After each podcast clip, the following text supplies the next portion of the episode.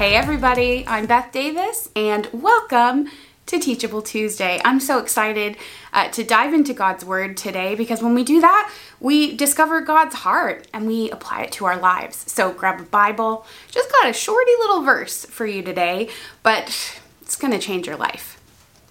As it always does. You know what I mean? Let's pray. In the name of the Father, and of the Son, and of the Holy Spirit. Amen. Come, Holy Spirit. Lord, fill our hearts, our minds, our souls with your presence and your peace. We know that you're already here with us, Lord. We thank you that you're always with us. So help us to be aware of your movement in our soul as we engage with your word, God. Grant us the grace of docility to be moved, to be changed by your word. And would you write it upon our hearts today, Lord? that we would uh, be with you and have you in us always. Pray these things in Jesus' name. Amen. In the name of the Father, of the Son, of the Holy Spirit. Amen. Friends, I had a fabulous weekend. Can I tell you about it? I made a desert day, and if you've never heard of that, just a mini retreat. So basically going away into the desert. And being that I live here in Arizona, that was kind of easy to do. So I went out to um, the monastery where the Poor Clares live and pray for the world, thanks be to God, and made a little retreat. Just did a couple of holy hours, a walking rosary, um, just had some time to get quiet right? And to be with the Lord. Because before this desert day, I had been feeling pretty worn down. It's just been a long year. Anybody else feel that way? And I found myself sort of interiorly feeling like, can this year just be over? You know, if we just turn the calendar page, maybe, I don't know, everything will change or get better. And I wonder if maybe some of you have been feeling that way too. So I went into the desert with sort of that feeling, uh, being worn down, being a little bit discouraged. And so I withdrew from all of the noise and the distraction to just be with the Lord and make my heart available to Him because His heart is always available to us. So I wanted to give Him that space and that attention. And I want to share just a little moment with you I was um, praying later in the day that the sun was going down. It was so beautiful through the stained glass windows. Even just the peace and the quiet of that chapel deeply restored me. Without any words, without any profound uh, understanding, right? It was just to come back to silence, to come back to the presence of God. And as the sun went down and the five o'clock hour hit, uh, and the bells chimed, this sweet nun came out from behind the grate with, um, I don't know what they call that thing. It's not a lighter, it's like the candle one that we use in the church. She lit one of the candles and she went over to the Advent wreath and she lit the pink candle to usher in the third Sunday of Advent. And I have to tell you, there was something very deep and beautiful, something really moving about that very simple gesture of lighting the Advent wreath. In particular, lighting that third pink candle. And this, this word kind of uh, lit and warmed my heart joy. Oh, yeah, joy. There was a promise of joy as that little flame flickered to life. And I felt it in my own heart too.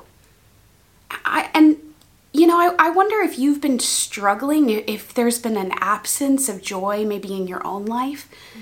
Maybe you've endured some health challenges this year, and with those health challenges come physical limitations, pain and suffering, financial suffering because of it.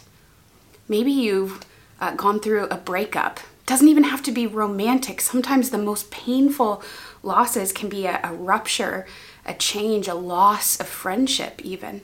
Maybe you've been kind of processing and grieving that this year. Maybe you've just been going full on with these major life transitions, graduating college, coming into your new work. Maybe you moved, uh, maybe you have new roommates, maybe you left the state. but you're just kind of exhausted by all of the transitions that you've been going through this year. Or maybe, in the words of St. Paul, you're just exhausted by the anxieties of daily life, right? That's one of those key verses as we come into Advent that we hear. He, he wants us not to be drowsy with the anxieties of daily life because daily life can be hard. daily life is hard, it does wear us down. But, friends, you weren't made to just survive, you were made for joy. And that's what that candle reminded me. It was such a simple moment, but there was there was a, a wellspring, there was a depth of, of meaning and um, purpose beneath that movement of lighting the little pink candle. You were made for joy. Joy is available to you. In fact, it's our eternal destiny, our reward, our inheritance. Joy. We were made for that eternal joy, but we can experience that joy here and now. Jesus himself says the kingdom of God is at hand. So we can experience joy here and now, not joy dependent on our circumstances how many of you have felt sort of deceived by that? Like when things get better, when this problem goes away, when I get through that thing, then I'll have joy. It's not dependent upon our circumstances. Joy can come even in the midst of those difficult circumstances. I'm sure you've experienced that in your own life. This joy that doesn't make sense this this joy that's above our circumstances doesn't even seem to compute and yet there it is because it's supernatural because it's the presence and the promise of God it's not dependent upon our feelings. Everything doesn't have to be going right. We don't have to be in a good mood. It's not a superficial happiness. It's not pleasure or fun. It's a deep movement and presence of God in our lives. So we can have that joy here and now, no matter our circumstances, no matter our feelings. Joy is for you, joy is for today. And we heard that we heard that in the uh, readings this past Sunday at Mass, Philippians chapter 4, verse 4. I want to encourage you to really lean into this. It's so simple, just a few words, but they pack a punch. Rejoice in the Lord always. Again, I will say, rejoice. And I love uh, the associate pastor, the priest at my parish, as he was preaching on this uh, verse, he said, Just in case you thought that was kind of crazy, rejoice in the Lord always. How is that even possible? Just in case you thought that was a throwaway verse, St. Paul doubles down. Rejoice in the Lord always. Again, I will say, rejoice. So he repeats himself. This must be important. It must be possible in that verse, rejoice in the Lord always, always, there is both a command and an invitation. It's something we have to do, and it's something we're invited to do even when it feels wrong, even when it feels incompatible with our life at this moment. We're invited, indeed, we're commanded to rejoice. In, in our circumstances? No in our feelings? No. Rejoice in the Lord always. Again, I will say, rejoice. So it begins with that invitation, right? We're being invited to live above what's happening here and now because let's be honest, there are things that need to get done.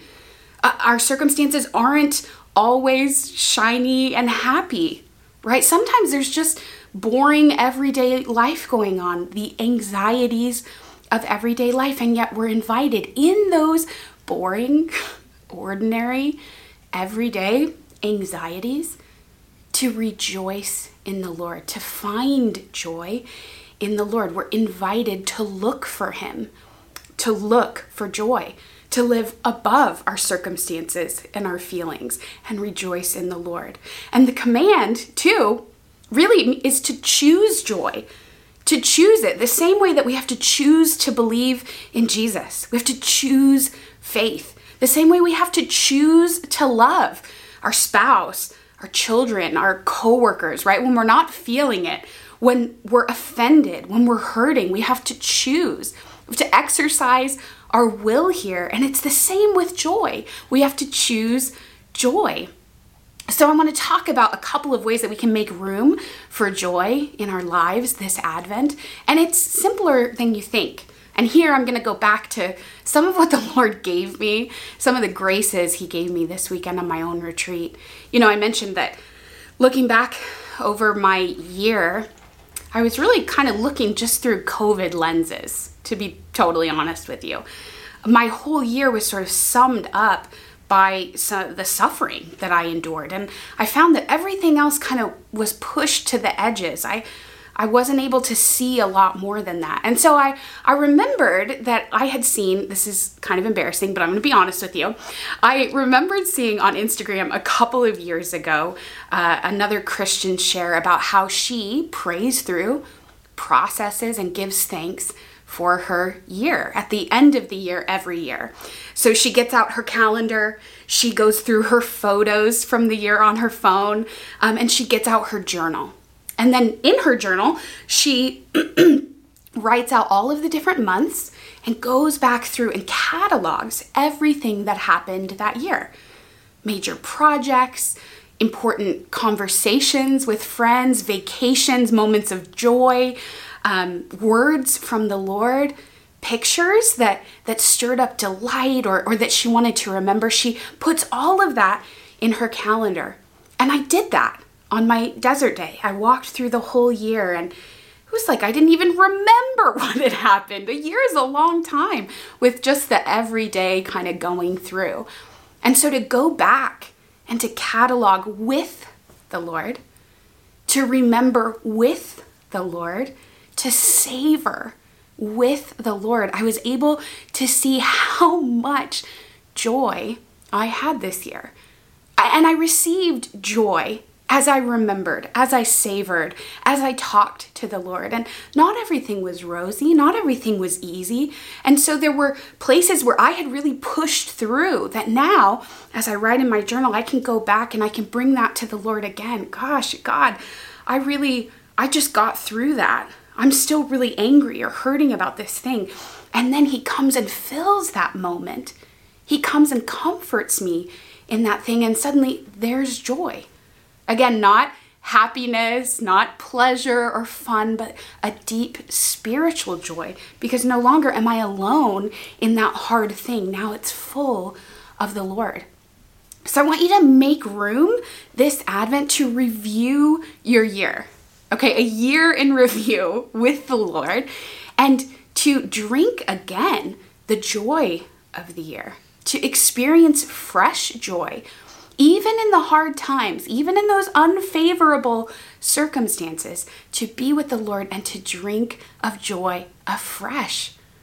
And really, here's a simple way that you can do that every day for the rest of Lent. I want to encourage you to, to go back to prayer. One of the great graces of this desert day for me was redoubling, recommitting to my efforts with my morning prayer. I go to daily mass in the morning, and so I was kind of putting off my personal prayer for later in the day. And I found that I was just going to prayer, showing up very tired, irritable, stressed. Did I say tired? I was going to prayer really tired.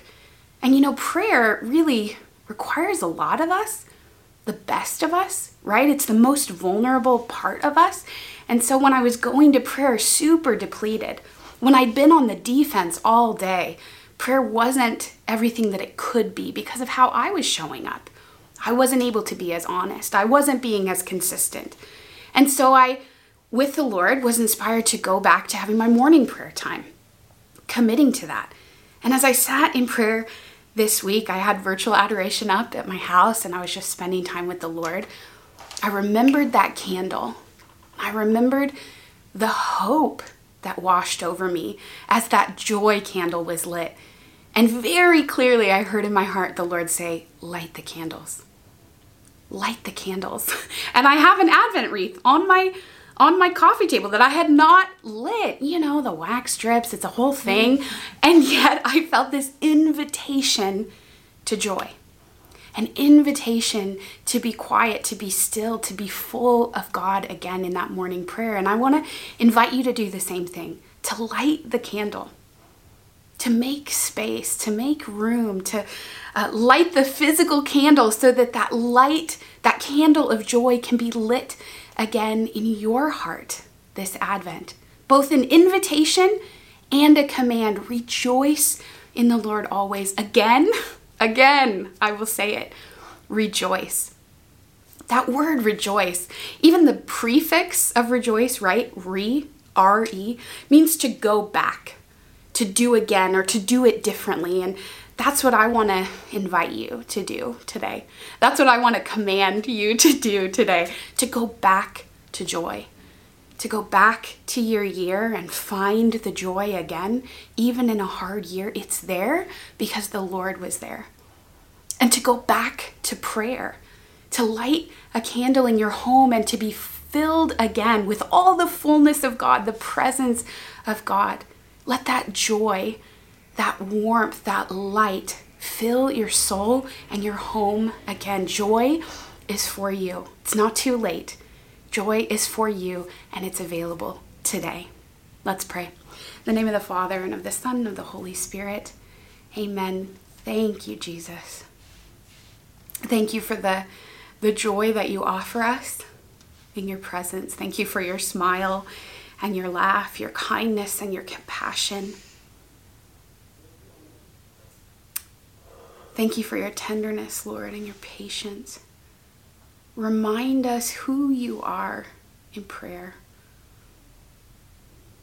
Be with us as we look back on our year. And Lord, as we um, light the candles of the Advent wreath, would you um, light that candle of joy in our own hearts?